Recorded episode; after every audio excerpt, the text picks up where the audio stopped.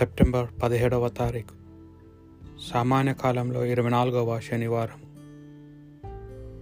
మొదటి పట్టణము పునిత చిన్నప్ప గారు కొరింతలకు రాసిన మొదటి లేఖ. చనిపోయిన వారు ఎట్లు జీవితుమో లేవనెత్తబడుదురు.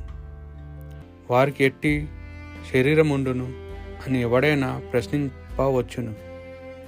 మూర్ఖుడా ఒక విత్తనమును భూమిలో నాటినప్పుడు అది మరణింపనిదే మొలకెత్తదు. నీవు భూమిలో నాటునది విత్తనము మాత్రమే. నీవు నాటినది గోధుమ గింజయో లేక మరొకటియో కానీ పెద్దది కాబోవు మొక్క కాదు. మృతుల పుని పునరుజ్జీవితులు చేయబడునప్పుడు ఇట్లుండును. శరీరము క్షమగినదిగా విత్తబడి అక్షమొగినదిగా లేపబడును. అది గౌరవము లేనిదిగా విత్తబడి వైభవము గలదిగా లేపబడును. అది బలహీనమైనదిగా విత్తబడి బలము గలదిగా లేపబడును. భౌతిక శరీరముగా అది విత్తబడి ఆధ్యాత్మిక శరీరముగా అది లేపబడును. భౌతిక శరీరము ఉన్నది కానుక ఆధ్యాత్మిక శరీరమును ఉండవలను. ఏలయన మొదటి మానవుడు ఆదాము సజీవుగా సృజింపబడెను. అని పరిశుద్ధ గ్రంథము పలుకుచున్నది కదా. కానీ చివరి ఆదాము ప్రాణ ప్రదాత్మగా ఆత్మ మొదట వచ్చినది ఆధ్యాత్మికమైనది కాదు. మొదట భౌతికము తదుపరి ఆధ్యాత్మికము. మొదటి ఆదాము భూమి అందలి మట్టితో చేయబడెను. రెండవ ఆదాము దివి నుండి వచ్చెను. భూమికి సంభవించిన వారు భూమి నుండి చేయబడిన వానిని పోలియుందరు. దే దీ దీనికి సంభవించిన వారు దివి నుండి వచ్చిన వానిని పోలియుందురు. భూమి నుండి పుట్టిన వానిని పోలియుండిన మనము దివి నుండి వచ్చిన వానిన వానిని పోలగము. ఇది ప్రభువాక్ సజీవుల మీద ప్రకాశించు వెలుగులో దేవుని సన్నిధిలో నేను నడిచెదను. దేవుడు నా పక్షమున ఉన్నాడని నాకు తెలియను. నేను దేవుని విశ్వసించి అతని వాగ్దానముకు వినుతును ప్రభు వాగ్దానము వినింతును అతనిని నమ్ము భయమును విడనాడదను. మానవు మాత్రం నేమి చేయగలరు. సజీవుల మీద ప్రకాశించు వెలుగులో దేవుని సన్నిధిలో నేను నడిచెదను. దేవా నేను నా మృక్కులను చెల్లించుకొందును. నీకు సత్యపరమును అర్పింతును. నీవు నన్ను మృత్యువు నుండి కాపాడితివి. అపజయము నుండి రక్షించితివి. కనుక నేను దేవుని సన్నిధిలో నడిచెదను.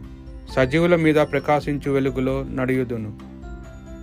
సజీవుల మీద ప్రకాశించు వెలుగులో దేవుని సన్నిధిలో నేను నడిచెదను. పునిత లుకాసు గారు రాసిన సువార్త సువిశేషంలోని భాగము. ప్రతి పల్లె నుండి పెద్ద ప్రజ సమూహము యేసు వద్దకు వచ్చెను. అప్పుడు ఆయన ఉపమాన రీతిగా ఇట్లు చెప్పనారంభించెను. విత్తువాడు ఒక విత్తనములను విదజల్లుటకు బయలుదేరను. కొన్ని విత్తనములు త్రోవ ప్రక్క పడగా అవి త్రొక్కిన త్రొక్కి వేయబడెను మరికొన్ని రాతి నేల మీద పడగా తేమ లేనందున అవి మొలకలు ఎత్తగానే ఎండిపోయెను. మరికొన్ని విత్తనములు ముండ్ల పాదు పొదల మధ్య పడినవి.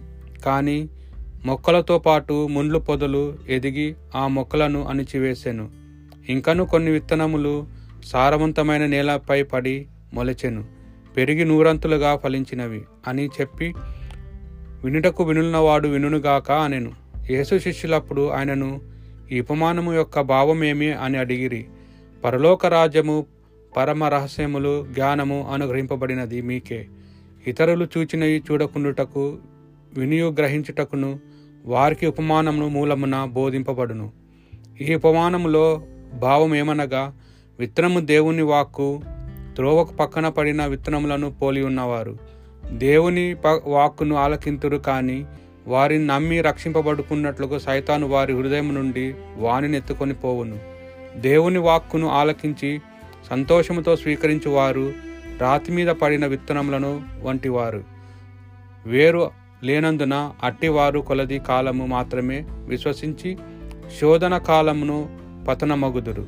ముండ్ల పొదల మధ్యన పడిన విత్తనములను పోలినవారు సందేశమును ఆలకింతురు గాని వారు ప్రపంచిక చింతలచే ధన వ్యాహములచే భోగాలసత్యచే అణిచి వేయబడి తగు ఫలంను ఇయ్యరు. సారవంతమైన నేలపై పడిన విత్తనములను పోలిన వారు మంచి మనసుతో దేవుని వాక్కును ఆలకించి అవలంబించి ఓర్పుతో ఫలించువారు. ఇది ప్రభు సువిశేషము.